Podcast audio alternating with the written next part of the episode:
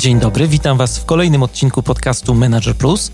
Przy mikrofonie Mariusz Hrabko, a to jest audycja o tym, jak zwinnie zarządzać sobą i biznesem. Jeżeli chcecie, żeby coś zmieniło się w Waszym życiu i czujecie potrzebę ciągłego szlifowania swoich umiejętności, zapraszam do słuchania moich audycji. To jest podcast Manager Plus. Dzisiaj e, w audycji będziemy rozmawiali o stawianiu pierwszych kroków w przywództwie. Każdy doświadczony lider kiedyś stawiał swoje pierwsze kroki, e, uczył się przywództwa i zdobywał nowe umiejętności, pewnie popełniał mnóstwo błędów. E, powiemy, co zrobić, powiemy być może, czy jest coś, czego należy unikać, od czego zacząć. No i z tej okazji do programu zaprosiłem dzisiaj E, Anią Mindykowską, która od e, sześciu lat związana jest z firmą e, Amazon, gdzie odpowiada za zespół około 250 osób w sześciu krajach. No i ma czas jeszcze, żeby robić różne dziwne rzeczy, związane najczęściej z rozwojem, bo na przykład wykłada na Uniwersytecie Ekonomicznym w Poznaniu, pisze bloga pomyślodwrotnie.pl, uczy się w szkole psychoterapii AT, skończyła prawo, no i żeby było ciekawiej, to jeszcze hobbystycznie e, także filozofię. No i od dwóch lat jest też członkiem e, takiego programu, który się nazywa Asystent Świadomego Życia, programu, który prowadzi Marcin Fabiański i tam sobie e, czyta różne mądre, filozoficzne teksty, dyskutuje. Aniu, witam cię bardzo serdecznie w moich podcastowych progach. Dzień dobry, bardzo się cieszę, że mnie zaprosiłeś i no, cieszę się też na naszą rozmowę. E, tak sobie myślę i teraz tak jak e, na głos powiedziałem, co robisz, tego jest bardzo dużo, e, bardzo, bardzo szerokie masz zainteresowania, takie renesansowe bym powiedział. Jak ty sobie układasz dzień? Jak wyglądają twoje poranne rytuały? Ta pierwsza godzina twojego dnia, czy jest taka bardziej nerwowa w biegu, czy raczej to jest taki dobry start, który cię przygotowywuje do całego dnia? Tak, e, chętnie o tym opowiem. E, właściwie zajmuję się takim rytuałem e, porannym mm, od, od, pewnego czasu, a dokładniej od roku, kiedy to przestałam jeździć, bo moja praca rok temu, zanim przed lockdownem, mhm. wyglądała w taki sposób, że bardzo dużo podróżowałam. W każdym tygodniu, czasem dwa razy w tygodniu byłam w podróży. E, mało czasu, niewiele czasu spędzałam w domu, natomiast e, ten ostatni rok dał mi taką możliwość, żeby ułożyć sobie e, dzień po swojemu. I to też zbiegło się z tym, że zaczęłam częściej słuchać podcastów. Trafiłam mhm. na takie podcasty, które, które mm, mówiły o takim czymś, co nazywa się Miracle Morning, czyli wspaniały poranek, magia poranka, nie wiem jak to powiedzieć w języku polskim. Słowem, jakby trochę zainspirowana e, tą myślą, że, że poranek decyduje o, o tym, jak wygląda cały dzień. Zrobiłam sobie e, taki e, swój własny plan, wychodząc od tego, co jest dla mnie najważniejsze. I staram się zaczynać poranek w taki sposób, który, który mi odpowiada. Dokładniej to mogę Ci hmm. powiedzieć, jak to w tej chwili u mnie wygląda. To jest dosyć długa rozbiegówka, bo ona zajmuje pewnie ponad dwie godziny. Wstaję dość wcześnie, zaczynam od kawy i książki. E, mhm. I e, to jest ten moment, kiedy mam rzeczywiście czas poczytać. Moja rodzina zwykle e, śpi. Mm, starałam się zaczynać od Marka Aureliusza, ale troszeczkę to zarzuciłam. E, bo bardzo lubię jego rozmyślania dla siebie samego. E, teraz są to te książki, które aktualnie czytam. E, to jest około pół godziny, później wychodzę na spacer, albo właściwie jest to marsz bardziej niż spacer i wtedy słucham podcastów, albo, albo po prostu staram się być w naturze. Ja mieszkam w takim miejscu, gdzie mogę też dosyć łatwo iść do lasu E, czy w takie miejsce, gdzie jest trochę tej zieleni, no może nie teraz, e, kiedy nagrywamy w lutym, ale, ale hmm. poza, poza tym tak. jest zielono. E, I to jest około 45 minut. Następnie wracam i zajmuję się jedną najważniejszą dla mnie rzeczą na ten dzień, jeszcze zanim włączę, włączę pocztę, zanim zacznę pracować. Ostatnio do, dołożyłam jeszcze mm, takie swobodne pisanie, to jest pisanie terapeutyczne, powiedziałabym, żeby trochę oczyścić sobie umysł. Miałam wrażenie, że taki mam e, kołowrót myśli Czyli rano i, i próbuję teraz. Mhm. Tak. I to jest, to jest taką rzecz, taka rzecz, którą, którą jeszcze rano robię. Trochę to przypomina taki stoicki przegląd siebie. Pewnie, pewnie już była mowa o tej technice. No i później dopiero siadam do pracy. Ja zaczynam dosyć późno pracę, już otwierając e-maila, pracuję w domu. Może to jest taka, taka ważna rzecz, więc właściwie spędzam cały dzień na słuchawkach, na wideokonferencjach, telekonferencjach, odpowiadając na maile. Ja pracuję w taki sposób, że mam do czynienia ze strefą czasową amerykańską, więc staram się zaczynać e, trochę później właśnie dlatego, że jak hmm. kończę, ja, ja, na to mówię troszeczkę może kolokwialnie, że jak kończę pracę, to jestem warzywem. To znaczy, że już mam tak e, intensywny ten dzień, że nie jestem w stanie zrobić niczego. Zauważyłam, że po pracy nie byłabym w stanie e, pójść e, na spacer, czy zająć się aktywnością fizyczną, albo poczytać coś takiego wymagającego intelektualnego wysiłku. No, ciężko, tak ciężko pewnie będzie wrócić do normalności, tak jak ciebie słucham, bo ten poranek jest taki cudowny, tak jak opowiadasz. E, no, bardzo dobrze mnie nastraja. Myślę, że ta normalność e, już nie wróci, e, ponieważ e, nie wróci w takim sensie tak intensywnego podróżowania. Ja podróżowałam tak dużo te, te dwa lata temu, ponieważ zespoły, którymi się zajmuję, one wtedy były w, w, na etapie tworzenia i wymagały takiego bardziej intensywnego kontaktu. Teraz jest to już taki ułożony, ułożona grupa i ona nie wymaga, żebym tam wiecznie jeździła i zaglądała moim liderom w poszczególnych krajach e, przez ramię, patrząc, mhm. czy, czym też oni się zajmują. Więc myślę sobie, że da się to jakoś pogodzić z tym, e, nawet jak, jak będziemy dalej podróżować.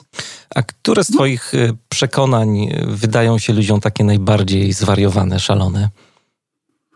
Masz takie? E, tak, mam jedno. E, mam jedno takie, które zdecydowanie jest kontrowersyjne dla. Myślę sobie o kontekście zawodowym. Mhm bo też chyba w takim rozmawiamy. No jasne, jasne, tak. E, najbardziej kontrowersyjne jest to, e, kiedy mówię, że nie trzeba robić wszystkiego e, i że to wcale nie o to chodzi, żeby wcisnąć jak najwięcej w swoje życie, tylko o to, żeby zastanowić się, patrząc na dostępny czas, czym chce się zająć, co przyniesie największą wartość dodaną, co ma największe przełożenie, a czego w ogóle nie trzeba robić. I zauważyłam, a to jest chyba taka rzecz, która, z którą trudno wyplenić, mhm. że e, ja sama mam taką skłonność i, i wielu ludzi również e, do próby jakby włożenia w swój dzień wszystkiego, co tylko można włożyć, e, podczas gdy jakby się tak chwilę zastanowić czemu, po co to robimy, to trudno znaleźć odpowiedź. Jest to taki odruch albo odpowiedź na, na taki schemat, który, który jest właściwie trochę wtłaczany. No. Mhm. Więc ja lubię taką niezależność myślenia i to jest, i to jest chyba taka rzecz, która trochę e, zadziwia e, osoby, które ze mną pracują. A jak liderzy reagują na, na takie hasło nie rób wszystkiego, jakim mówisz? E, liderzy tacy mm, już bardziej dojrzali, ci, którzy rzeczywiście zaczynają wypracowywać swój styl może, może, wiesz co, zrobię taką małą, e, taką małą e, wyjaśnienie, o co mi chodzi. E, ja mam takie poczucie ze swojego własnego doświadczenia, ale z pracy z liderami, że na początku pracy lidera, ten lider stara się bardziej reagować na sygnały otoczenia, na podpowiedzi z otoczenia i jest taki bardziej reaktywny niż proaktywny, mający własny styl, własne zdanie i tym podobne rzeczy. Więc e, bardziej dojrzali liderzy e, jakby prędzej im do tej, do tej mojej postawy, bo ona w gruncie rzeczy trochę mówi o proaktywności, żeby samemu wybierać, żeby być trochę niezależnym, ja na to mówię autonomicznym e, i trochę robić rzeczy po swojemu e, na bazie tego, swoich intuicji, swoich doświadczeń. E, z liderami młodymi jest tak, że im jest e, bardzo trudno znaleźć tę własną drogę, bo oni jeszcze potrzebują trochę tego, tych instrukcji, tego, żeby, mm, żeby się trochę oprzeć na, e, na poradach e, zewnętrznych i to też jest ok, ja tylko zwracam wtedy uwagę im na to, żeby to y, oglądanie zewnętrznych porad zmierzało do wypracowania własnego stylu, a nie pozostawało na tym etapie.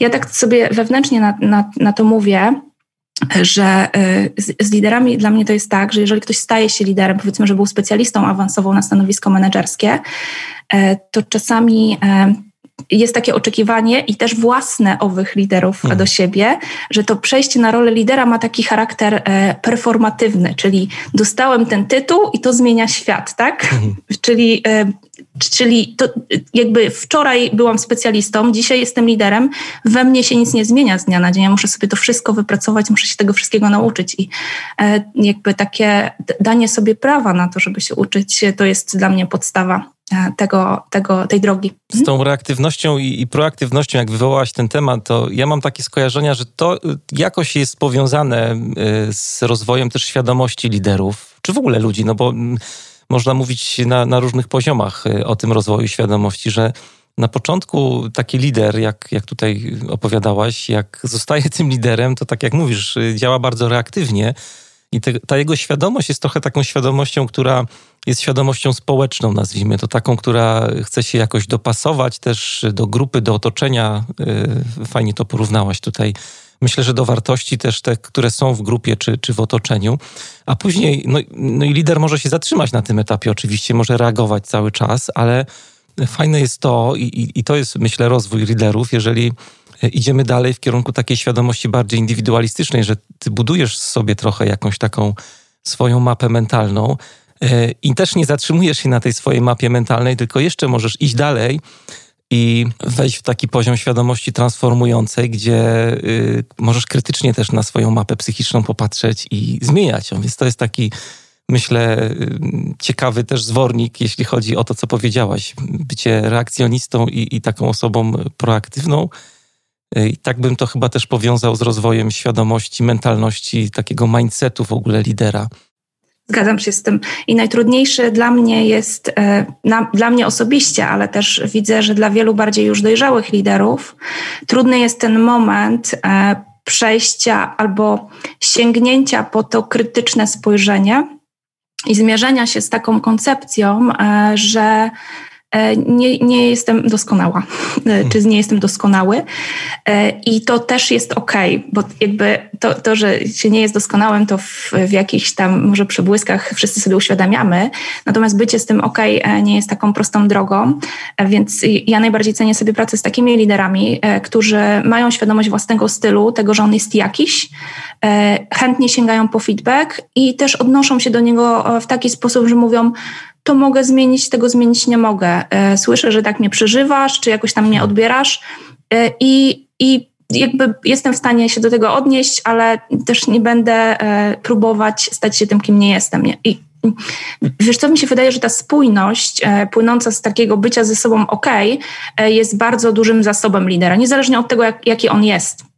Więc bycie takim spójnym e, jest dla mnie podstawą. Ja na to mówię troszeczkę tak e, przeinaczając, że ten lider, e, który, który jest takim dobrze robiącym zespołowi, jest ugruntowany, w sensie ma kontakt ze sobą i jest taki, taką stabilną postacią dla zespołu. Niech on sobie będzie jakiś, ale niech to będzie spójne też z tym, jak on się jak, jakie wartości, o jakich wartościach mówi swojemu zespołowi i on powinien je sam też no, reprezentować. Takim jest trochę e, role model, modelem hmm. dla pracowników.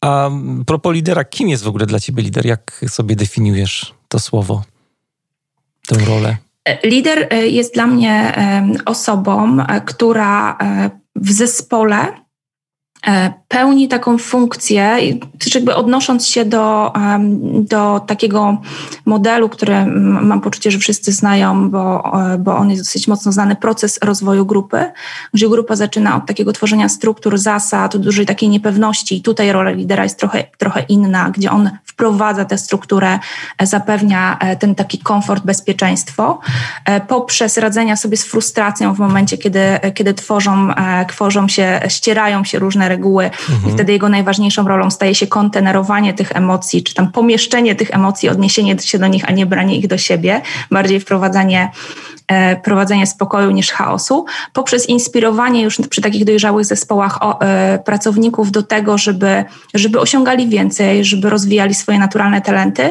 Więc podsumowując, lider jest dla mnie osobą, która jest świadoma tego e, procesu, który się odbywa, kiedy pracujemy zespołowo, i taką, która ma kompetencje do tego, żeby się do każdego tego etapu odnieść, e, i taką, która przyjmuje też odpowiedzialność e, za to, że na różnych etapach konieczne są interwencje, czy jakieś działania ze strony mhm. lidera, już tam nie używając takiego e, dziwnego języka, e, i, i że to jest ok, że, że, te, że, że te działania mogą e, być udane, nieudane. Jeżeli się nie uda, to super, to spróbujemy inaczej. No i że czasami też członkowie zespołu mogą przeżywać frustrację w związku z tym, jaki ten lider jest, albo że, że może się coś nie udać, więc to jest dla mnie lider. Nie opowiedziałam to tak trochę naokoło.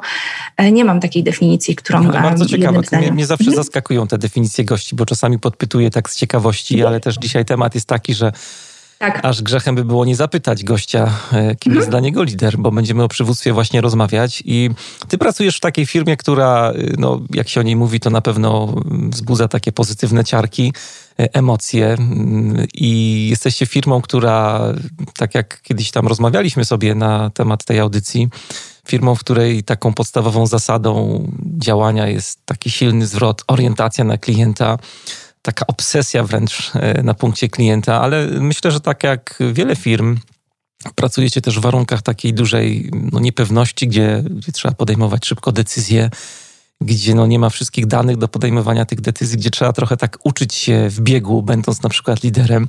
E, I, i chciałem zapytać, jak w związku z tym e, podchodzicie do przywództwa w tym kontekście? Jakimi zasadami kierują się wasi liderzy? Jak to jest? Jak to wygląda?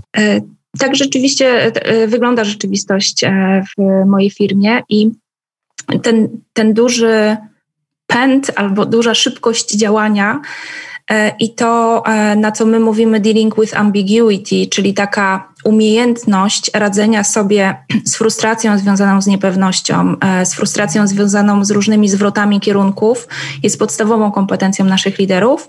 Natomiast e, w jaki sposób, e, jakie są oczekiwania wobec liderów, to tutaj mogę dać dosyć prostą odpowiedź. My pracujemy na takim zestawie 14 e, kompetencji, powiedziałabym mhm. chyba, które się nazywają u nas leadership principles, e, czyli to są takie zasady przywództwa. Myślę, że to jest e, sensowniejsze określenie. I odmiennie niż w większości firm, w których pracowałam, rzeczywiście te zasady przywództwa w Amazon są takimi takimi, którymi się kierujemy we wszystkich działaniach i w procesach, którymi, którymi się zajmujemy. Co do liderów, jaki jest lider, to te zasady przywództwa dają dosyć konkretne wskazówki. E, lider jest osobą, która musi być w stanie podejmować decyzje. Tam mamy takie, mm, takie leadership principles jak R right a lot, czyli taki lider się jest wiele razy ma rację. Mhm. I to też e, jakby spojrzeć do definicji e, tej, tej, tej zasady, to ona też mówi o tym, że nasi liderzy są gotowi na to, żeby bardzo długo być niezrozumianymi i że oni e, jakby podejmują decyzje, które są właściwe z punktu widzenia klienta, niezależnie od tego, czy, e, czy wpłynie to pozytywnie na kurs akcji, czy będzie pozytywna reakcja rynku, komentatorów. Bardziej to, to jest taka zasada, która trochę mówi o niezależności myślenia. O tym, że jeżeli jesteś przekonany o, ty, o tym, że coś jest właściwe, to, to po prostu powinieneś to robić. Co do, co do tego, jakim być w stosunku do pracowników, to jest taka kultura, kultura, która zachęca liderów i wszystkich pracowników do otwartego dzielenia się informacją zwrotną. Umówmy się, że to mocny ma wpływ na to, że to jest amerykańska firma. Amerykanie mają, mam wrażenie, w swojej kulturze narodowej, a wiadomo, że, mhm. w, w, znaczy wiadomo, mam poczucie, że, że ten taki wątek, że kultury narodowe i kultury korporacyjne mają ze sobą dużo wspólnego, to chyba od Hofstede jest ta e, ten, ten, taka hipoteza. Więc y, to jest taka kultura, która jest mocno e, nacechowana czy, czy nastawiona na ciągłą informację zwrotną, na wprost podawaną informację zwrotną, y, taką, która jest taka y, czasami konfrontująca, ale ma to służyć y, osiąganiu lepszych wyników. Więc liderzy chętnie po tę informację sięgają, chętnie się do niej odnoszą i też pracownicy mogą w łatwy sposób i w otwarty sposób tą informacją zwrotną się dzielić. Natomiast co do, co do tej takiej wymiany myśli, teraz, jak sobie o tym myślę, to wszystkie te zasady mówią o pewnej aktywności, o tym, żeby być aktywnym, żeby mieć własne zdanie, żeby mieć też własne zdanie na temat co do pracowników, na temat tego, jak ja chcę się rozwijać, co ja chcę osiągnąć, żeby nie nie siedzieć i nie oczekiwać, żeby ktoś mnie rozwijał, tylko być bardziej aktywnym e, i poszukiwać samemu tych kierunków i prosić albo e, oczekiwać od liderów, że to umożliwią. E, a też ze strony lidera takie, takie ciągłe nastawienie na to, że dobry lider to taki, który umożliwia ludziom awans, który umożliwia ludziom rozwój, e, który mm, też e, konfrontuje ludźmi z tym, że moglibyśmy, e, ludzi z tym, że moglibyśmy być lepsi, że powinniśmy być lepsi, to sprawia, że, e, że mm, ja mam takie poczucie, to jest, to jest takie moje własne doświadczenie, że jest to firma, w której jest bardzo duża ilość takich otwartych, inteligentnych, nastawionych na usprawnianie ludzi, którzy z łatwością też podejmują decyzję o takim eksperymentowaniu. U nas jest dużo, duży nacisk na eksperymentowanie. My mamy takie rozróżnienie decyzji, które się u nas podejmuje na decyzje odwracalne i nieodwracalne. Te, które są e, odwracalne, to mówimy na nie two-way door decision, czyli możemy je zawsze odwrócić się wycofać. I z dużą taką radością eksperymentujemy e, na, na różne sposoby.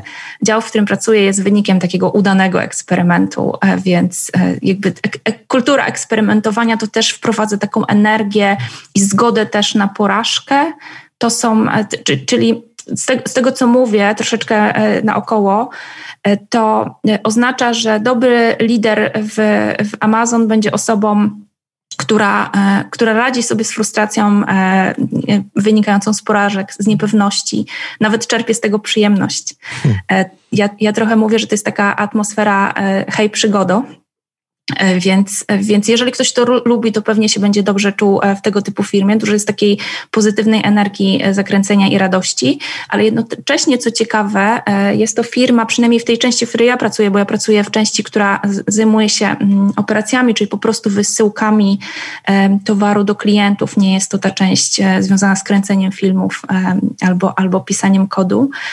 W tej części jest też bardzo mocne ułożenie procesów.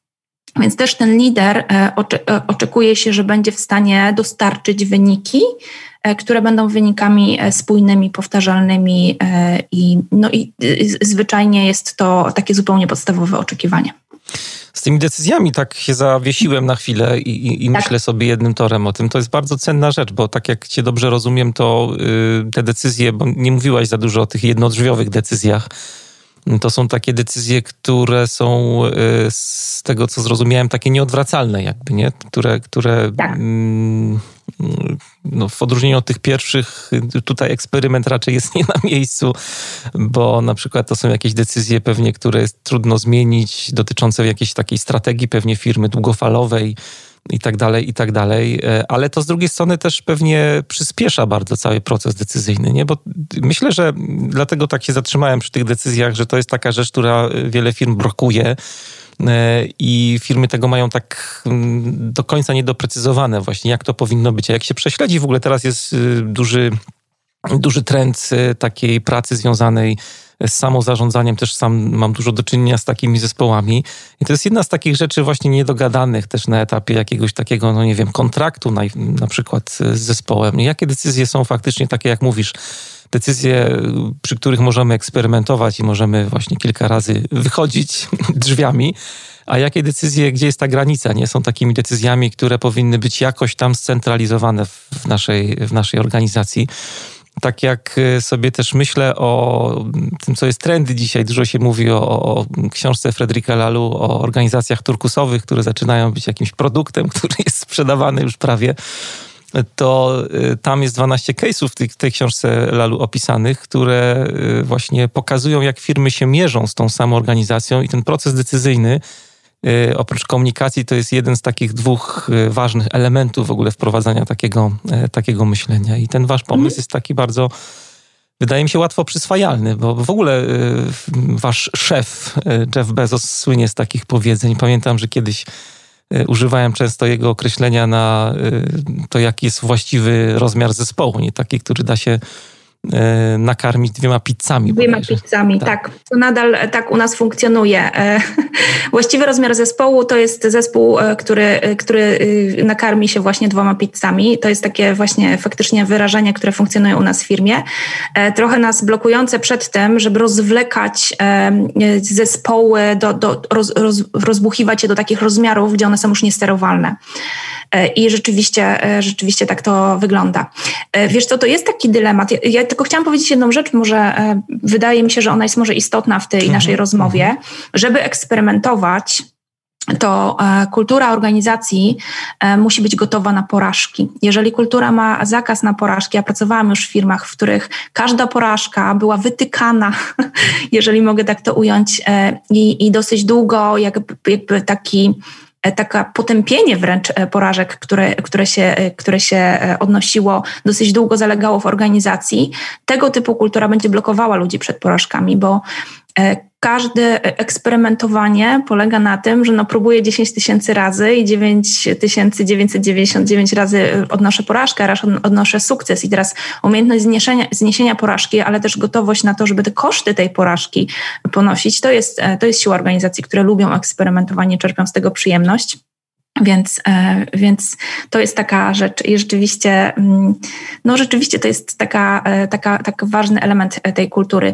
My trochę sobie o tym mówimy, że to jest e, właściwa decyzja dla klienta, to całe eksperymentowanie, bo tylko to pozwala nam świadczyć jak najlepszy serwis, więc to jest też do tej obsesji, o której mówiłam, mówiliśmy na samym początku. Ja tak jak ciebie słucham też, to mam taką myśl, że mm, no te firmy, które właśnie są fajne albo lubimy o nich słuchać, tak jak myślę, że teraz słuchacze też z wypiekami na twarzy słuchają tego, co opowiadasz. E, to są takie firmy, które jeśli chodzi o leadership, o przywództwo, jednak bardzo mocno y, pracują też nad człowiekiem, bo ta niezależność myślenia, ja zacząłem trochę, tak nawiązałem do jakby pracy nad świadomością, ale koniec końców gdzieś to się tam zamyka, nie? To jest taka rzecz, która, takie podejście, które wymaga jednak ludzi, którzy są jakoś tam wewnętrznie poukładani ze sobą i pewnie niektóre rzeczy nawet terapeutycznie można by tutaj załatwić, jak na przykład niezależność myślenia, czy takie uwolnienie się od różnych autorytetów, żeby samemu trochę E, wyznaczać ścieżki działań i tak dalej, i tak dalej, to, to wymaga jednak pewnej takiej spójnej osobowości, jakiejś dojrzałości, takiej też psychicznej, duchowej e, po stronie liderów. I e, powiem jeszcze tylko jedną rzecz, taką, która też dla mnie była dużym odkryciem niedawno bo przeglądałem takie teksty, książki w zasadzie pana, który się nazywa Ronald Heifetz. On zaczął od takiej książki Leadership Without Easy Answers, czyli takie przywództwo bez łatwych odpowiedzi i, i jakby jego prace badawcze sprowokowały go do tego, że wymyślił taki model adaptacyjnego przywództwa.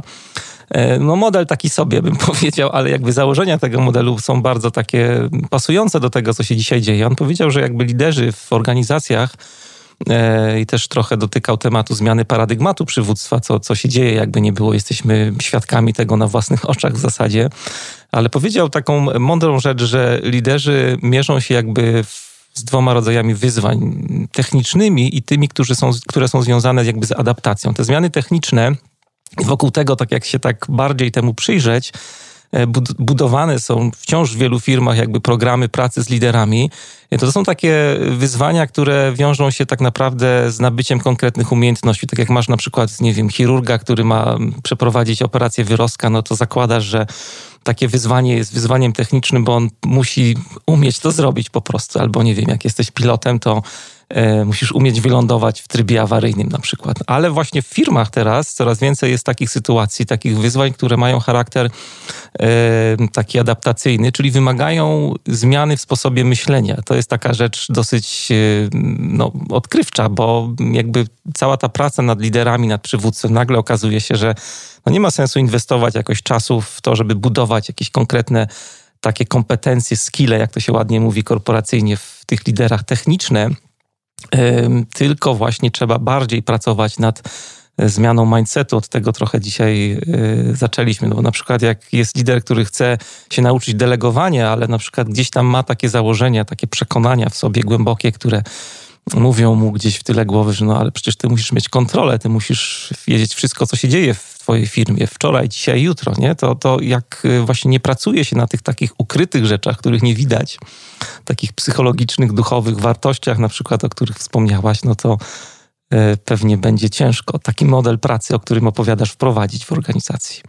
E, zgodzę się z tym. E, znaczy, odnosząc się do liderów, którzy próbują wszystkim, e, wszystkim zarządzać, to rzeczywiście ta potrzeba kontroli jest częstym objawem takiego, takiego młodego lidera albo lidera, który wychodzi z takiego paradygmatu, że menedżer jest od tego, żeby wszystko kontrolować i żeby być tym jedynym źródłem właśnie prawdy albo, albo decyzji. Jeszcze, jeszcze część ludzi w tym takim sposobie myślenia trochę utyka i to nie pozwala im iść dalej. Mam taki swój sposób, jeśli jestem w roli mentora na to, jak, jak sobie radzić ze złamaniem tego sposobu działania. Zwykle podsyłam moim liderom taki stary artykuł z Harvard Business Review o tym, o małpach, pewnie go znasz. E, nie pamiętam, jak, jak on się nazywa, ale myślę, że możemy e, odnaleźć tytuł i podlinkować do odcinka. Rzecz polega na tym, że e, mowa tutaj o liderze, to jest oczywiście bardzo stary tekst, pewnie sprzed 30-40 lat, mowa o liderze, którzy, do którego pracownicy przychodzą i to on podejmuje wszystkie decyzje. W efekcie kończy jako wąskie gardło decyzyjne i wszyscy tylko czekają na to, aby on te wszystkie decyzje podjął e, i e, też wszyscy kończą z frustracją.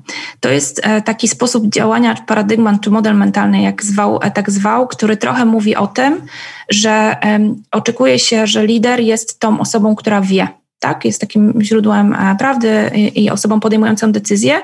Myślę, że ukryte założenie jest również takie, że lider e, zna dalszy rozwój wydarzeń, jest w stanie go przewidzieć z jakąś taką pewnością.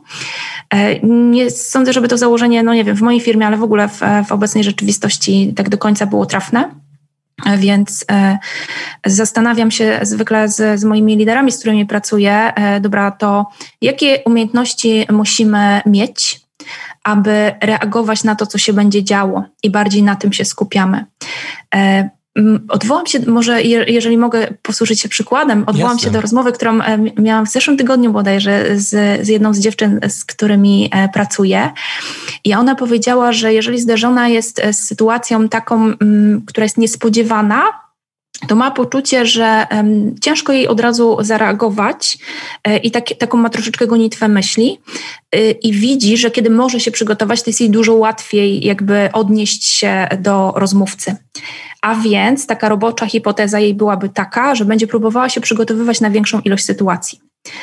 E, a ja zwróciłam uwagę, mówię, do, do, niej, dobra, ale czy to jest e, realne założenie, że ty będziesz w stanie przewidzieć wszystkie sytuacje i się do nich przygotować? Czy nie lepiej powiedzieć sobie, dobra, to teraz e, mam jakąś taką trudność, żeby zareagować na sytuację nieznaną, a więc będę patrzyła na swoją reakcję w sytuacjach nieznanych i starała się ją skorygować, jakby, żeby wyćwiczyć e, reakcję na sytuację nieznaną, bo to jest chyba dla mnie lepsze, lepsze narzędzie w swojej skrzynce narzędzi e, niż próba przygotowywania się do wszystkiego, która skończy się tym, że będziemy siedzieć 24 na 7 i przygotowywać się na wszystkie możliwe scenariusze. Więc bardziej staram się nakierowywać na to, żeby nie unikać tej niepewności, tylko starać się nawigować w tej niepewności e, i dawać sobie też przyzwolenie na to, że czasami się zrobi źle. No, nie to, ma jeszcze takiego, co by zrobić. Dotknęłaś bardzo ważnego tematu w ogóle, też e, z mindsetem mocno powiązanego, bo tak jak ciebie słuchałem, to, to ta osoba jakby próbowała, co zresztą to też jest naturalne, bo tak e, wielu liderów na zasadzie jakiegoś takiego dziedzictwa mentalnego i przyzwyczajenia w pracy jest, jest uczona i przyzwyczajona, żeby jakby szukać e, rozwiązania poza sobą, nie? W takich sytuacjach, które moglibyśmy nazwać, że są to sytuacje skomplikowane, e, w tych sytuacjach trochę liderzy próbują działać po staremu, próbują tę sytuację przemyśleć, jakoś przeanalizować, próbują zrozumieć, tak jak mówisz, ona się próbowała przygotować na różne case'y, które mogą się wydarzyć, ale w tym takim skomplikowanym świecie, nazwijmy to, lidera, zakłada się, że jest jakaś przyczyna i skutek, nie? że możemy działać e, liniowo i, i, i, że to otoczenie wokół problemu, który jest do rozwiązania, jest jakoś tam stabilne. No i oczekuje się stąd, że, że lider będzie znał rozwiązanie, bo ma jakieś na przykład doświadczenie z przeszłości, ale co w sytuacjach, kiedy tego doświadczenia nie ma i nie ma pomysłu, jak to rozwiązanie wymyśleć, kiedy złożoność, teraz się dużo mówi o złożoności, jest bardzo duża. No jak zareagować? No nie przygotujesz się na, na, na konkretny case, bo jest tego całe mnóstwo. Bardziej to jest takie takie łapanie okazji, nie? Takie mm, łapanie okazji, ale mając świadomość na przykład swoich y, mocnych stron, które masz, nie? Zasobów, które masz na teraz, którymi możesz zareagować. Bo też to jest taki, taki temat, kolejny taką puszkę możemy otworzyć, że wielu liderów jakby próbuje się tak jak zresztą podałaś tutaj w tym przykładzie, przygotować na coś, nauczyć się jakichś nowych kompetencji pod kątem sytuacji, które mogą się wydarzyć, a zapominamy o takich zasobach, które, które mamy naturalnie już, które wykształciliśmy na pewnym etapie naszego życia, rozwoju, dojrzewania. Tak, i tymi zasobami, e, jak, jak sobie Ciebie słucham, wiesz, to wydaje mi się, że największym zasobem, jaki można sobie wykształcić, to jest umiejętność refleksji i takiego jakby przyglądu siebie, już o tym wspomniałam, to jest taka praktyka stoicka, więc trochę nie o to mi chodzi, żeby teraz wszyscy, wszyscy jesteśmy stoikami, czy, czy coś w tym stylu. Ale dużo jest tam takich rzeczy, które są cenne. Nie? Rzeczywiście, bo, no bo stoicyzm, jeżeli, jeżeli mogę dwa słowa na ten temat, zachęca do takiej dyscypliny myślenia. E, więc e, w, w to, na co mamy wpływ, to na, to na to, jak my myślimy. I jeżeli mamy jakieś ograniczenia, e, no to pewnie możemy sobie dołożyć jakiegoś partnera dyskusji, partnera produktywności, czy jak go tam nazwać, osobę, która uzupełnia tę rzecz, która u nas jest słabsza albo inna. I w ten sposób, moim zdaniem, lider buduje swoją siłę, jakby mając świadomość siebie, cały czas odnosząc się do tego, co się wydarza, ale w takim bardziej zdyscyplinowanym myśleniu. E, i sięgając też e, po, mm, no, po informację zwrotną od osób, które myślą inaczej, tak jakby konfrontując siebie, to też jest taka, mm, taka bardzo nieprzyjemna technika, konfrontowanie się z innymi, e, z innymi sposobami myślenia, ale moim zdaniem prowadząca do większej dojrzałości, do bardziej zróżnicowanego oglądu i, i do takiej pewności, E, I w tym, że e, nie wiadomo, co się wydarzy, ale jeśli się wydarzy coś niespodziewanego, to wiem, e, jak się za to zabrać. W sensie takim, że, że trzeba będzie to przemyśleć, trzeba będzie, nie wiem, testować, eksperymentować, próbować. I to, to są takie dramaty. Czy jeżeli wydarzy się coś niespodziewanego, to, to my zamieramy, tak? Czy, hmm. czy próbujemy coś robić? Bo w tym, moim zdaniem, uruchamia się w takich momentach krytycznych, taka, chyba to jest truizm, to co mówię, że się uruchamia ta struktura limbiczna, gdzie masz te trzy typy reakcji, tak? E, albo walczysz, albo uciekasz, albo udajesz nieżywego. Myślę sobie, że lider, który ma świadomość, do jakiej reakcji ma największą skłonność, to jego siłą jest to, kiedy potrafi, e, potrafi zrozumieć to, co robi i też posiłkować się e, osobami, które mogą mu pomóc przejść trochę dalej. Te wszystkie rzeczy, o których opowiadasz, które się dzieją u Was w firmie, to też nie jest taka rzecz, która dzieje się sama z siebie, podejrzewam. E, I wymaga to pracy, zaangażowania innych liderów, na przykład takiego lidera, jak, jakim Ty jesteś. E, wiem, że prowadzisz e, program mentoringowy dla liderów w Twojej organizacji i, i, z tego, co wiem, to adresatami tego programu są w szczególności liderzy, którzy dopiero zaczynają stawiać pierwsze kroki w przywództwie, w zarządzaniu. Powiedz parę słów, jak e, to wygląda, na, na czym polega ta inicjatywa, co tam robicie? Program e, mentoringowy u nas w firmie jest, ma charakter taki, jak wszystko, taki uporządkowany do pewnego stopnia. To znaczy, że liderów zachęca się do korzystania z różnych form rozwoju w roli. Mamy taki, mm, taki system też szkoleń dostępnych online, gdzie, gdzie można skorzystać korzystać sobie z najdróżniejszych sesji szkoleniowych. W tej chwili nie prowadzi się szkoleń w formie sali szkoleniowej e, ze względu na okoliczności, ale też nieco, Jasne. nieco jest e, szkoleń w formie classroom e, i na końcu Zachęca się liderów do tego, aby sięgnęli po wsparcie bardziej doświadczonych osób, a szczególnie takich, e, które są w stanie, które mają ten styl działania i tę jakby dojrzałość działania, która uzupełnia jakąś, jakąś rzecz, który, którą oni chcą u siebie rozwinąć, albo, co ja preferuję, bardziej e, e, pozwala im rozwinąć ich mocne strony. Czyli jakby ja jestem dużym fanem pracy i rozwijania, doinwestowywania mocnych stron. I teraz program polega na tym, że my mamy Możemy to robić na dwa sposoby.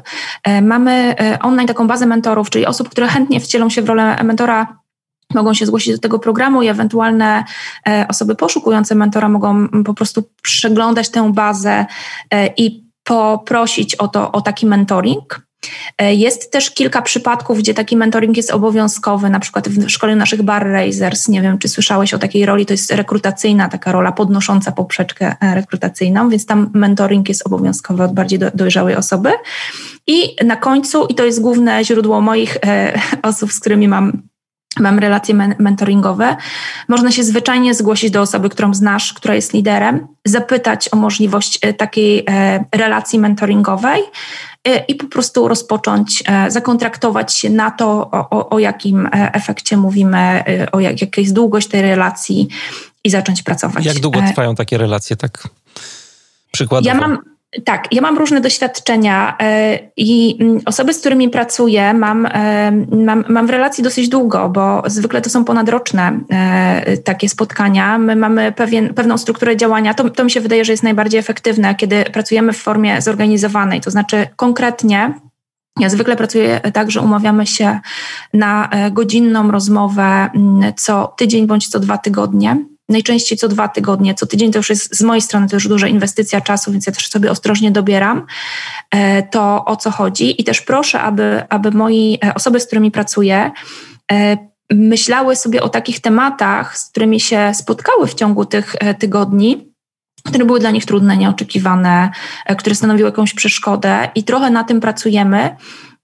jakby ja, ja, staram się, bo, bo, mentor jest trochę inny, inny niż coach czy, czy, czy, osoba, która nie daje rozwiązań. Ja trochę oglądam te, te, sytuacje, które oni wnoszą i pokazuję im inne punkty widzenia, albo jeżeli ktoś zupełnie nie ma, nie ma pomysłu na to, jak przejść dalej, e, podpowiadam, e, że gdybym była w takiej sytuacji, to zrobiłabym tak, tak albo tak, mm, więc trochę czasami można skorzystać z tego, jak ja bym to zrobiła. To mniej lubię, bo też nie chodzi o to, żeby ktoś skopiował to, jak ja bym coś zrobiła. Po prostu uważam, że każdy powinien ostatecznie odnaleźć własną ścieżkę.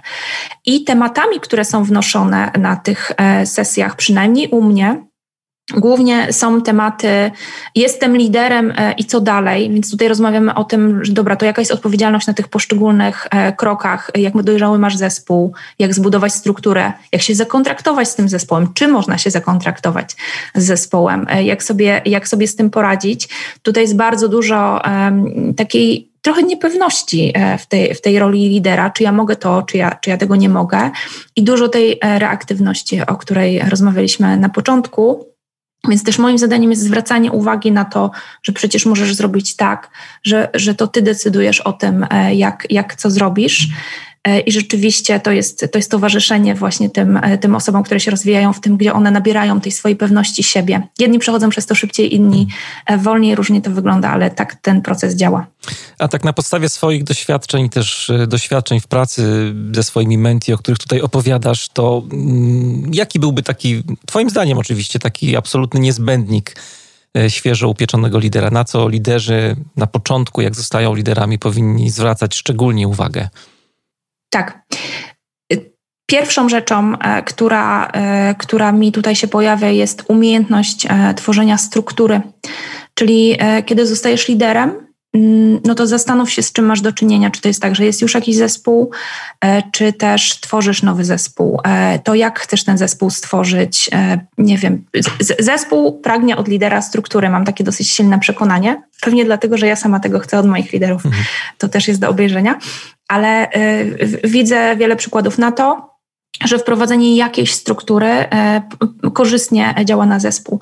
I tu nie mówię o strukturze w sensie takiej sztywnej klatki, w której ja ten zespół zamykam, żeby, żeby to, to zespoły, które działają w takiej płynnej y, strukturze, też, też jakąś strukturę muszą mieć. To jest też wątek wprowadzenia zasad pracy, to jest wątek podkreślenia tego, jakie mamy wartości. Wejdę w słowo, ta struktura, tak. bo to też różnie może być rozumiane. Co tutaj masz tak. na myśli? Czy to jest, mówimy tutaj o rolach, tak. zorganizowaniu zespołu? Czy Jasne, już mówię.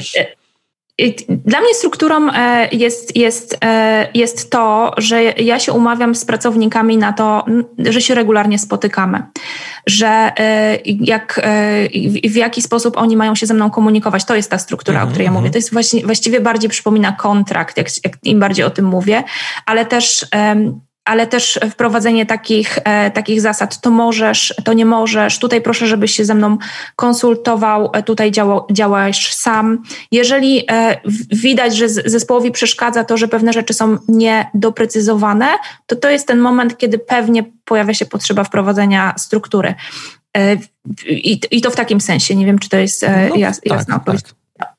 Więc ta struktura i trochę, trochę kontrakt, kontrakt jest porozumieniem E, i, i y, z pracownikami, z całym zespołem, który jest właściwie grupą e, będącą trochę osobnym bytem niż poszczególne jednostki, więc e, lider pracuje z zespołem, z zespołami i też z jednostkami. To warto pamiętać o tym, że zespół sam w sobie też ma pewną dynamikę. Kontraktowanie się z różnymi osobami, które, z którymi się współpracuje. Bardzo lubię wątek i te, też uczulam na to osoby, z którymi pracuję po pierwsze, że Szalenie wiele e, rzeczy e, dzieje się na domyślnych różnych założeniach i warto to rzeczywiście wyciągnąć na stół i doprecyzować i się na coś umówić. E, jednym z przykładów jest to, gdzie mm, mm, lider zleca zadania swoim pracownikom i jemu chodzi o to, że chce to mieć na jutro, a pracownik mu to dostarcza po tygodniu i lider jest niezadowolony. Ja wtedy pytam, dobra, ale na co się umówiłeś?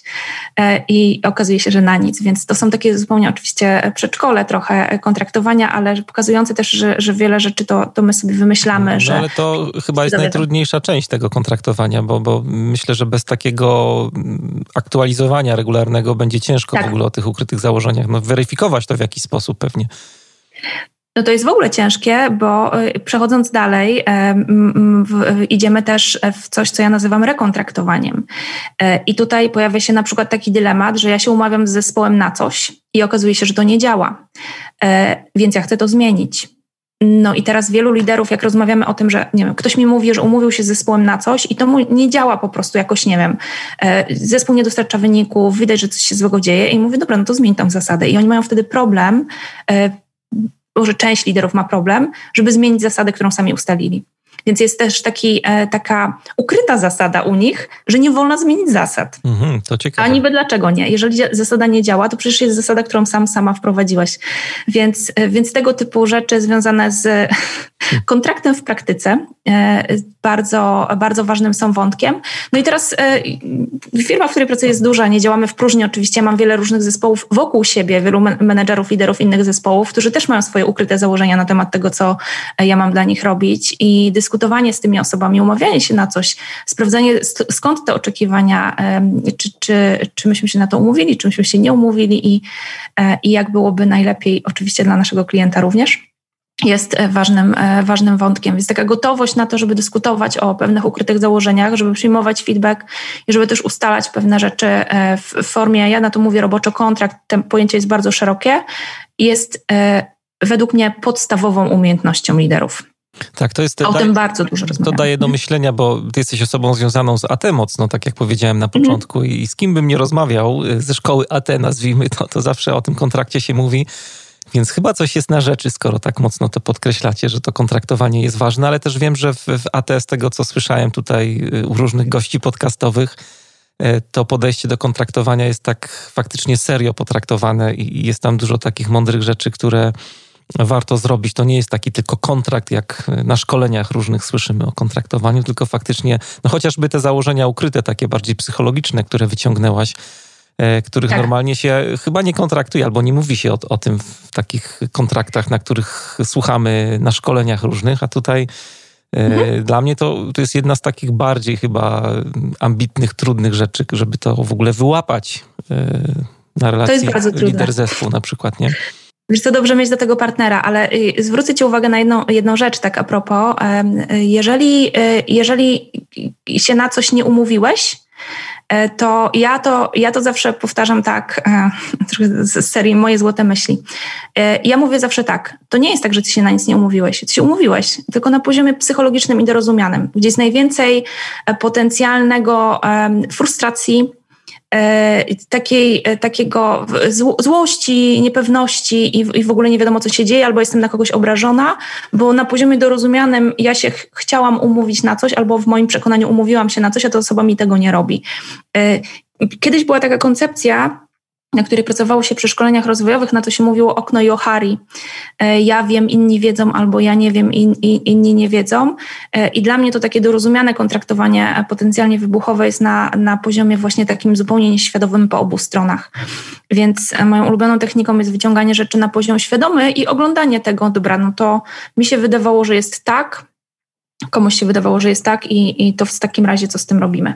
No ale to e, jest ba bardzo ważne, także to mm, tak. jakby, tak jak mówisz zresztą tutaj ja przypominam sobie różne swoje relacje takie zawodowe też, które były niedogadane na przykład na poziomie tym psychologicznym. Ja miałem jakieś oczekiwania względem osoby, z którą miałem współpracować i czyśmy się, no, tak jak mówię, to nie było w ogóle świadomie wyciągnięte na stół i nieporozumień, które z tego wyniknęły, było całe mnóstwo też i frustracji takiego e, wewnętrznego jakiegoś sporu we mnie e, czasami w różnych sytuacjach. No można dużo rzeczy uniknąć i, i też tak transparentnie podejść do tego, dużo więcej to daje.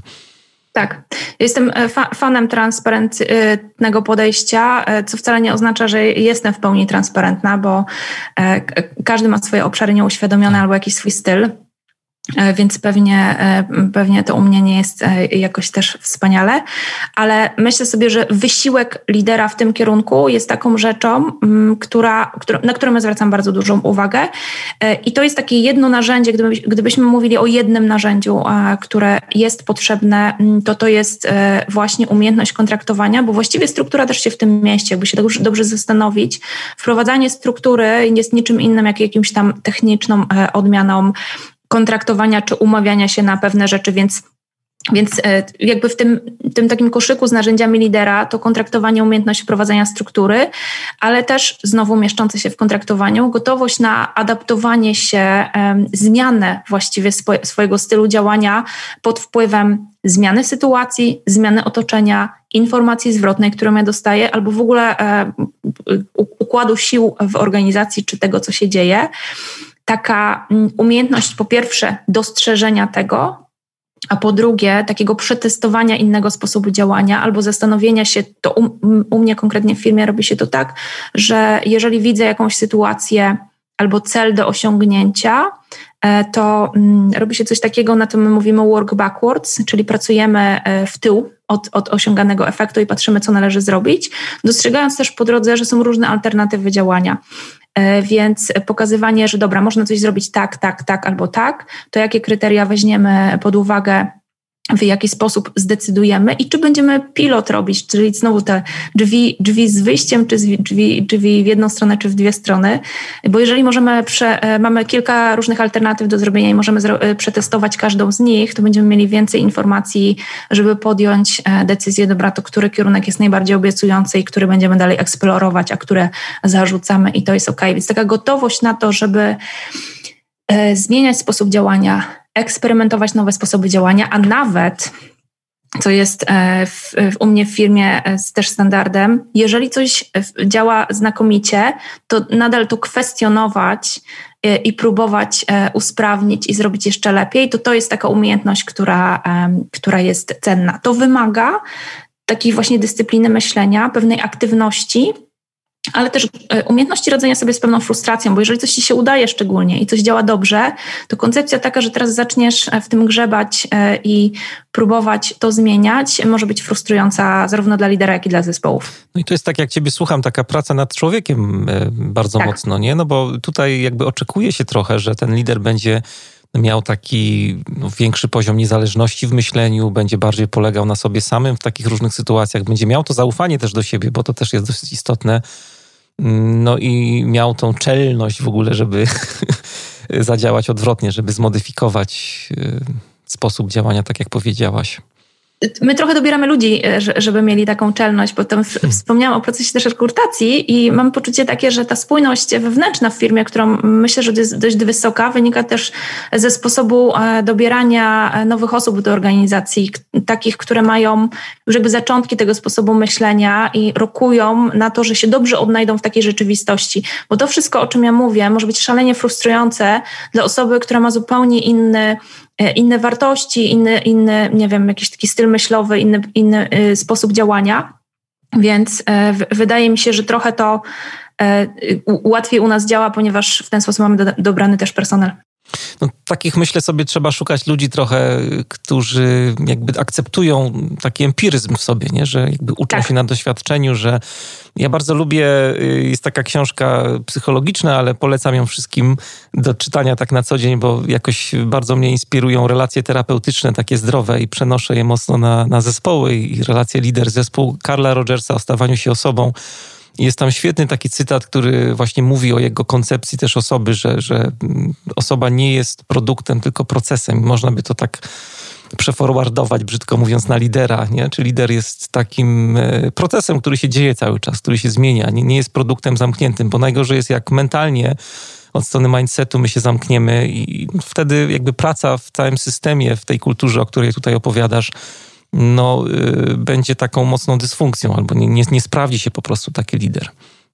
Ale to jest też trochę to, o czym mówisz. Ja się, ja się oczywiście zgadzam, to jest, to jest mi bardzo bliskie, e, co, co powiedziałeś, ale mam wrażenie, że mm, trochę to wymaga uwewnętrznienia e, takiej wartości, że zmiana poglądów i że mój rozwój, który sprawia, że pewną wersję siebie porzucam i pojawia się inna, właśnie postrzeganie siebie jako procesu, a nie jako jednostki, która jest jakoś mocno zdefiniowana i nie ma prawa się zmieniać E, jest jedną w ogóle z, z, takich wewnętrznych wartości albo wewnętrznych przekonań. Jeżeli ktoś ma takie przekonanie, że ta właśnie niezmienność, stałość jest, e, jest absolutnie podstawową wartością organizującą osobowość, no to e, nie będzie ci taka osoba w, w stanie w ogóle przejść przez to przekonanie no i, właśnie, i tak. dostrzec albo zgodzić się z tą zmianą, albo cieszyć się z tej zmiany, bo to będzie zagrożenie, ta zmiana będzie zagrożeniem wtedy, prawda? Więc to też jest taka, e, taka rzecz, że, że, że, firma, która w ten sposób działa, już jakby odnosząc się do rzeczywistości firmy, po prostu przyciąga i, e, i, i promuje jednostki, które właśnie są w stanie, tych liderów, którzy są w stanie taką właśnie, takie właśnie przekonanie mieć e, głęboko wewnętrznione, myślę. Mówiliśmy o potrzebie struktury, potrzebie kontraktowania. Mówimy o takim niezbędniku świeżo upieczonego lidera. Mówiłaś też o tym, że dobrze jest robić taki ciągły przegląd tak. E, tej własnej efektywności, być gotowym na zmiany, na modyfikację swoich działań. Czy coś byś do tego dorzuciła jeszcze? Mm, to ten przegląd siebie, e, o którym, e, o którym mówiłam, mm, dobrze, znaczy tak przynajmniej u mnie w firmie, dobrze, jeżeli odbywa się w sposób rzeczywiście zorganizowany i my mamy, mm, my na to mówimy feedback rich culture, czyli taką kulturę, która jest mocno nasycona informacją zwrotną. Więc jeśli, e, jeśli ktoś rzeczywiście nie ma dostępu do takich źródeł informacji zwrotnej, to aktywne poszukiwanie tej informacji zwrotnej jest dla mnie takim narzędziownikiem lidera. Myślę tutaj o e, informacji zwrotnej od pracowników, współpracowników, od klientów, stakeholders, czy, czy wszystkich tych źródeł, które są ważne, ale też odnoszenie tego w krytyczny sposób do siebie. E, my mieliśmy jeszcze jakiś czas temu, to, bo te leadership principles, o których wspomniałam, te zasady przywództwa, one się zmieniają. E, jakiś czas temu jedną z nich było vocally self-critical, czyli osoby, które rzeczywiście widzą swoje słabe strony i są w stanie o tym mówić na głos i przyjmować, dobra, to to jest moja słaba strona, słyszę, widzę, uznaję to i jestem w stanie e, nad tym pracować. Czyli taka otwartość też na, na pracę nad sobą. E, my często używamy w firmie takiego słowa, że ktoś jest humble, czyli to jest taka osoba, która chyba z pokorą podchodzi do takiej koncepcji, że mm, jakaś jest i że na, na skutek tego, tej informacji zwrotnej e, może zechcieć pracować nad sobą albo modyfikować swoje sposoby działania. Więc to taka, taka gotowość na przyjmowanie informacji zwrotnej to już w ogóle jest bardzo trudna umiejętność, ale też gotowość wzięcia pod uwagę tej informacji zwrotnej, nadal będąc ze sobą ok, ale wprowadzenie e, nowe, nowego, e, zmodyfikowanego sposobu działania to jest w tym narzędziowniku lidera w mojej firmie jedna z ważnych rzeczy. Pokora to jest taka też moja życiowa wartość, bardzo jakby ją cenię i, i, i a propos liderów, to myślę, że jest taka, takie jedno nieporozumienie związane z pokorą, że y, sporo osób, no nie tylko liderzy, ale jakby pokorę traktują trochę jak y, taką... Tak, słabość? Taką słabość właśnie, takie umniejszanie się. Mhm. Niepotrzebnie zupełnie, prawda? E, dla mnie pokora jest takim wyższym poziomem e, przywództwa. E, lider, który jest humble, to jest dla mnie trochę lepsze słowo niż pokora. Nie wiem, nie wiem jak to przetłumaczyć lepiej, ale rzeczywiście to, to lider, który, który podchodzi do tematów z pokorą, jest w stanie przyjąć, że, że pewnych rzeczy po prostu nie może że, e, że w pewnych tematach e, nie, jest niewystarczający, czy, czy jeżeli chodzi o umiejętności decyzyjne, czy jeżeli chodzi o wiedzę. E, I ta pokora to jest taka gotowość przyjęcia tego zamiast e, pompowania ego właśnie. i pompowania takiego właśnie pomysłu na to, że, że jestem nieomylny. No bo jeżeli ktoś wychodzi z takiego założenia, to znowu o założeniach rozmawiamy, jestem nieomylny, więc nie mogę się mylić, więc brniemy w to, co ja robię, mimo tego, że e, że no, umówmy się, że to nie jest najlepszy pomysł. Osoba z pokorą, w tym sensie, w, który ja, w którym ja mówię, e, takim przywódczym, będzie to osoba, która mówi: Uważam, że tak trzeba zrobić. Chętnie posłucham informacji zwrotnej e, i super, da, dawajcie tą informację zwrotną, bo ja nie jestem nieomylny. Jestem liderem, mam prawo być tym liderem, jakby ze względu na swoje różne e, qualities, czyli tam umiejętności, ale nie jestem nieomylny i to jest też ok. Więc, y, ale, i, i zobacz jeszcze taka jedna rzecz y, na, na koniec. Jeżeli masz lidera, który mówi, jestem liderem, dużo umiem, ale nie wszystko i to jest ok, to zobacz, jaki to jest przekaz dla pracowników. Oni w tym momencie mówią, że też mogą być w jakimś tam sensie jeszcze y, niegotowi, że mogą się doszkalać, że mogą nie wszystko wiedzieć, więc to też jest takie przyzwolenie dla, dla innych na to, nie? Czyli to jest taki ktoś, kto mm, nie wynosi się ponad siebie, ale też nie garbi się, jak e, właśnie są jakieś takie sytuacje, w których jest słabszy, tak, tak jak mówisz. Taki szacunek też do siebie, do, do takich e, sił, które nami rządzą, do jakichś naszych ograniczeń, ale też sobie myślę, jak Ciebie słucham, że to bardzo się spina właśnie z Waszą kulturą organizacyjną, którą macie, bo taki lider który jest humble, taki, nie wiem, skromny, może wrażliwy. E, to jest taki lider, który też będzie pewnie chętnie współdziałał z innymi, będzie wrażliwy na, na inne osoby, na jakieś opinie innych osób. E, będzie też umiał poprosić o pomoc, bo to też jest taka dość istotna rzecz, jeżeli będzie w czymś niedomagał. Znaczy nie, nie, nie będzie tutaj czuł jakiejś takiej blokady przed tym, żeby pokazać, że jest słabszy. No i to przyznawanie się do błędów, o, której, o, o którym mówisz, to też jest taka rzecz, E, rozumienie, tak sobie myślę, też potrzeb innych w zespole tak. na przykład. To są takie rzeczy, które tak mi się tutaj też z pokorą kojarzą. Także to jest taka nić pajęcza, która wokół tej pokory jest no tak, na całą firmę, nie?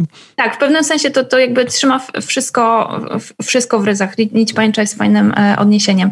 E, tak, tak ja postrzegam takiego lidera. I teraz wiesz co, dylemat, który, który tutaj się pojawia, to jest dylemat między e, ową pokorą, z taką troszeczkę, mm, no, no właśnie, wrażliwością, e, czy, czy czymś, e, czymś takim, mm, żeby, żeby mieć tę słabość i, i umieć ją uznać, a dylemat między tym, a mm, taką aktywnością, e, wynikami i też taką trochę kulturą osiągania wyników, no bo my też jesteśmy firmą, która jest mocno nastawiona na osiąganie wyników. Więc umiejętność połączenia tych dwóch rzeczy w jednej osobie to jest bardzo duży dylemat, bo trochę to są wartości jest taka koncepcja kultury organizacyjnej o wartościach konkurujących, czyli to są wartości trochę przeciwstawne e, sobie. E, I ja znam liderów, którzy potrafią obie z nich połączyć, czy jednocześnie być takimi, którzy podchodzą do rzeczy z pokorą, ale bardzo skutecznymi. E, I to jest dla mnie taki, taki właśnie mm, no, wysokiej klasy lider, jeżeli ktoś potrafi połączyć skromność e, i niekoniecznie, niekoniecznie mówienie ciągle o tym, jaki jest wspaniały, z tym, że jest e, osobą, która bardzo sprawnie odnosi wyniki i działa z bardzo dużą skutecznością. No to jest duża sztuka w ogóle, chyba kierunek przywództwa współcześnie, żeby, żeby umieć poruszać w tych, w tych paradoksach, o których mówisz, takich skrajnościach, tak. takich ekstremistanach trochę, żeby być gdzieś tam po środku, żeby z jednej strony właśnie E, być wizjonerem, ale też e, potrafić, tak jak ty e, właśnie dowiedziałem się przed audycją, że Aniu jesteś wizjonerką frisową, ale żeby też umieć właśnie stąpać po ziemi, nie? żeby umieć tak. realizować zadania, żeby forsować, być strategiem też, ale żeby z drugiej strony właśnie operacyjnie też umieć działać i tak dalej, i tak dalej. Tych paradoksów jest całe mnóstwo, ale myślę, że to jest jakiś kierunek tej drogi lidera współcześnie. No trochę to jest, e, jakby tak terapeutycznie rzecz ujmując, e, to jest kierunek rozwoju takiej dojrzałej osobowości, no bo e, dojrzała osobowość w takim ujęciu wielu, wielu różnych osób, które tworzyły koncepcję osobowości, dojrzała osobowość polega na tym, żeby uznać, że trochę jesteśmy tacy, a trochę tacy. Więc ten taki rys, który na początku wydaje nam się, że jest jednoznaczny, staje się mniej jednoznaczny w momencie, kiedy nabieramy dojrzałości i doświadczeń. I to chyba stąd też ten dojrzały lider dla mnie nie jest taki jednoznaczny, tylko jest trochę taki, a trochę, a trochę taki jest i skuteczny, i, i, i z szacunkiem podchodzący do, do ludzi, i wrażliwy, i też uznający swoje słabości, ale jednocześnie silny, więc to jest e, rzeczywiście taki trochę połączenie trudne do osiągnięcia. Bardzo się cieszę, że doszliśmy do tego momentu w naszej rozmowie, bo to jest fajna klamra i, i tak gdzieś podświadomie czułem, że tak naprawdę ten lider to jest tylko taka marynarka, którą zakładamy na człowieka. Tak. To jest podcast Manager Plus. Dzisiaj moim waszym gościem była Anna Mindykowska. Aniu, ogromne dzięki za dzisiejszą ciekawą, inspirującą rozmowę. Bardzo dziękuję i dziękuję Ci bardzo za zaproszenie. Dziękuję, że wysłuchaliście naszej rozmowy. Mam nadzieję, że była dla Was ciekawa, nie tylko dla tych osób, które stawiają swoje pierwsze kroki w przywództwie, ale też e, dla wszystkich liderów, także tych bardziej dojrzałych, doświadczonych. Na koniec mam jeszcze jedno ogłoszenie. Przypominam, że trwa rekrutacja na drugą edycję studiów podyplomowych Agile Leadership, y, których jestem autorem. Ta edycja startuje już za kilka tygodni, w drugiej połowie marca. No i pomyślałem sobie, że odpowiem na kilka pytań, które dostaję od różnych potencjalnych kandydatów. Pytań, których y, odpowiedzi, na które odpowiedzi mogą być ciekawe też y, dla innych osób, które gdzieś tam myślą o tym, czy to jest coś dla nich. Pierwsze dwa pytania, które tutaj sobie zebrałem, e, dotyczą zakresu studiów. E, prowadzę sporo projektów, ale raczej waterfallowych, agile i scrum, znam tylko z teorii pana książki. To może mnie jakoś limitować. E, I drugie pytanie, chciałabym się jeszcze podpytać o zakres studiów, czy w ramach programu będą Państwo zapoznawać uczestników z podstawową wiedzą na temat zarządzania projektami Agile. Bardzo ważne dwa pytania, i od razu na nie odpowiadam. Nie, mm, to nie są studia, i to zawsze mocno podkreślam, e, które odnoszą się do konkretnych metod pracy. My na tych studiach nie będziemy uczyć, jak pracować w Scrumie, jak e, pracować w metodzie Extreme Programming, FDD, DSDM, Kanban i tak dalej, i tak dalej. To nie są studia na temat konkretnych, zwinnych metod pracy. Bardziej mm, studia Agile Leadership odnoszą się do bycia liderem e, w zwinnych podejściach. Skierowane są do liderów, do menedżerów, którzy po prostu chcą pracować nad zmianą swojego sposobu myślenia, swojego mindsetu, swojej mapy mentalnej e, i ćwiczyć umiejętności, które pozwolą im poruszać się w świecie tych takich ciągłych, e, nieprzewidywalnych zmian w świecie o dużej złożoności. To jest taki świat, e, o którym część z Was bardzo dobrze wie, świat, w którym zespoły same zarządzają swoją pracą no i zmienia się bardzo mocno ten taki tradycyjny model przywództwa, mm, lider naśladowca, o którym tutaj w podcaście już dużo Wam opowiadałem. On przestaje być aktualny. No i właśnie pojawia się pytanie, jak y, współcześni liderzy powinni odpowiedzieć na te wyzwania, odpowiedzieć na to wszystko, co się dzieje, e, co musi się zmienić w ich sposobie myślenia, w ich mindsetie, no i w ogóle w podejściu do przywództwa. I nie tylko w kontekście zespołu, ale też całej organizacji, która też chce być zwinna. No i właśnie studia Agile Leadership są taką próbą odpowiedzi na to pytanie. E, chcemy wspólnie z kadrą blisko 20 wykładowców pomóc współczesnym liderom, którzy pracują w podejściu Agile, no nie tyle pokazać im, jak mają pracować w tej czy innej metodzie właśnie, ale wyposażyć ich w takie stosowne, odpowiednie narzędzia, koncepcje, modele, które pomogą im E, poradzić sobie z tą nową rzeczywistością, e, z którą właśnie tak z dnia na dzień, na co dzień przyszło im się mierzyć. Dlatego też ta tematyka studiów dotyka obszarów, które e, wpisują się w podejście agile, ale bardzo mocno czerpią z różnych obszarów. Bardzo mi na tym zależało, żeby się nie zamykać tylko i wyłącznie do jednego pudełka, ale te obszary, którymi się tutaj inspirujemy, z których czerpiemy, to jest psychologia, to jest filozofia, E, kultura, e, czyli taki kierunek bardzo interdyscyplinarny, tak jak e, zresztą zespoły są interdyscyplinarne w zwinnych metodach pracy. No i w naszym przekonaniu to jest ogromna wartość dodana tego kierunku. Nie dotykamy konkretnych metod pracy w podejściu agile, ale szukamy szerszego kontekstu do bycia liderem w zwinnym świecie. Kolejne pytanie E, widziałem, że rekrutacja była prowadzona na jesieni, ale rozumiem, że studia nie ruszyły w semestrze zimowym, nie zebrała się grupa. E, no nie wiem skąd takie pytanie, ale pierwsza edycja e, studiów, czyli z tej rekrutacji jesiennej, która się odbyła w ubiegłym roku, jak najbardziej ta grupa wystartowała. No i powoli już w zasadzie domykamy pierwszy semestr, wystawiamy oceny, domykamy projekty semestralne. Zebrała się bardzo duża grupa bo aż e, blisko 30 osób mamy na studiach. E, dlatego no, zdecydowaliśmy się też na uruchomienie tej rekrutacji śródsemestralnej, mm, do której Was zachęcam. Startujemy w drugiej połowie marca mm, już niebawem. No także dlatego, że osoby, które nie zdążyły się zapisać w terminie jesiennym i czekają w kolejce, żeby te osoby nie musiały czekać do kolejnego jesiennego naboru.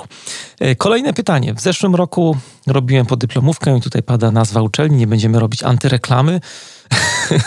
No i napotkałem rozczarowującą niestety sytuację, w której przeważająca większość uczestników to były osoby bardzo młode, tuż po studiach z dwu, trzyletnim doświadczeniem zawodowym i nie stanowili dla mnie niestety partnerów dyskusji, a prowadzący, mówiąc wprost, zaniżali poziom do tychże osób. E, czy mają Państwo już jakieś informacje na temat struktury wieku i doświadczenia uczestników?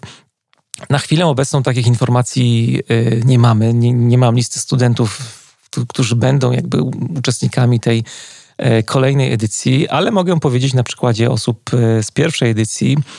Wśród nich może dwie, trzy osoby, to są osoby tak zwane młodsze, nazwijmy to, ale na pewno nie są to osoby świeżo po studiach, raczej takie doświadczenie 5-6-letnie w pracy, w byciu liderem. Pozostali uczestnicy posiadają duże doświadczenie, nawet 20-letnie i większe, niektórzy na poziomie CIO, ale też jest y, sporo osób y, z wyższej kadry kierowniczej. Naprawdę bardzo, bardzo dojrzała, świadoma grupa. Bardzo dobrze nam, jako wykładowcą, też się z tymi osobami współpracuje. Jest świetny networking, więc kogo nie zapytacie, ze studentów na pewno Wam to e, potwierdzi. Dostałem też e, kilka pozytywnych informacji zwrotnych, co było ogromnie miłe dla mnie, jako osoby, która e, jest autorem tego programu na temat właśnie studentów i to zarówno od kadry tej tak zwanej biznesowej, jak i kadry akademickiej.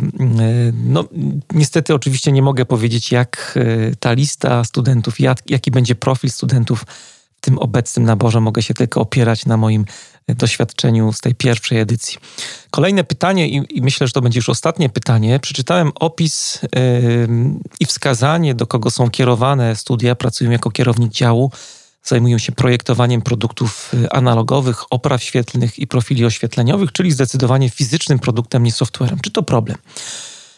Nie, to nie jest problem. Oczywiście w pierwszej edycji uczestniczą liderzy z bardzo różnych branż, na przykład branży, która produkuje meble.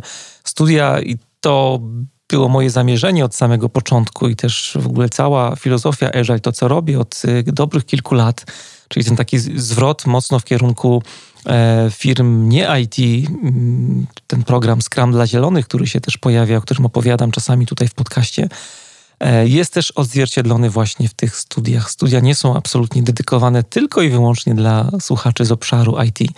Patrzymy na przywództwo po prostu bardzo szeroko. To już jest wszystko na dzisiaj. E, gdybyście chcieli dołączyć e, do nas, do tego kierunku, to wszystkie szczegóły znajdziecie w materiałach pod dzisiejszym odcinkiem. Program, zakres, kadra, opisy wykładowców, to wszystko e, będzie tam podlinkowane, także możliwość aplikacji. E, ja się nazywam Mariusz Hrabko, trzymajcie się i do usłyszenia niebawem.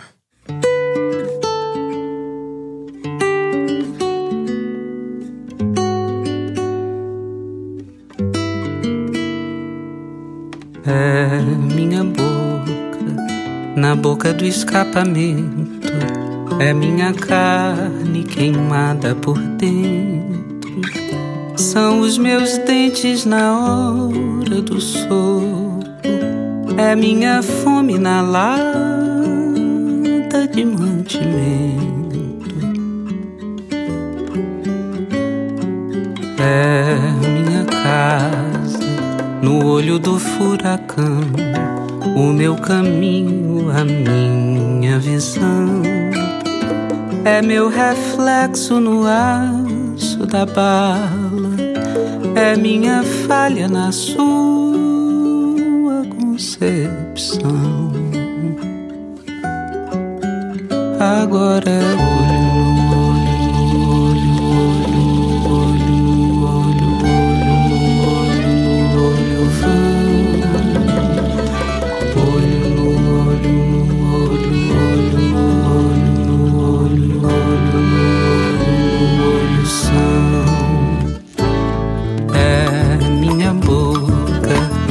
boca do escapamento é minha carne queimada por dentro.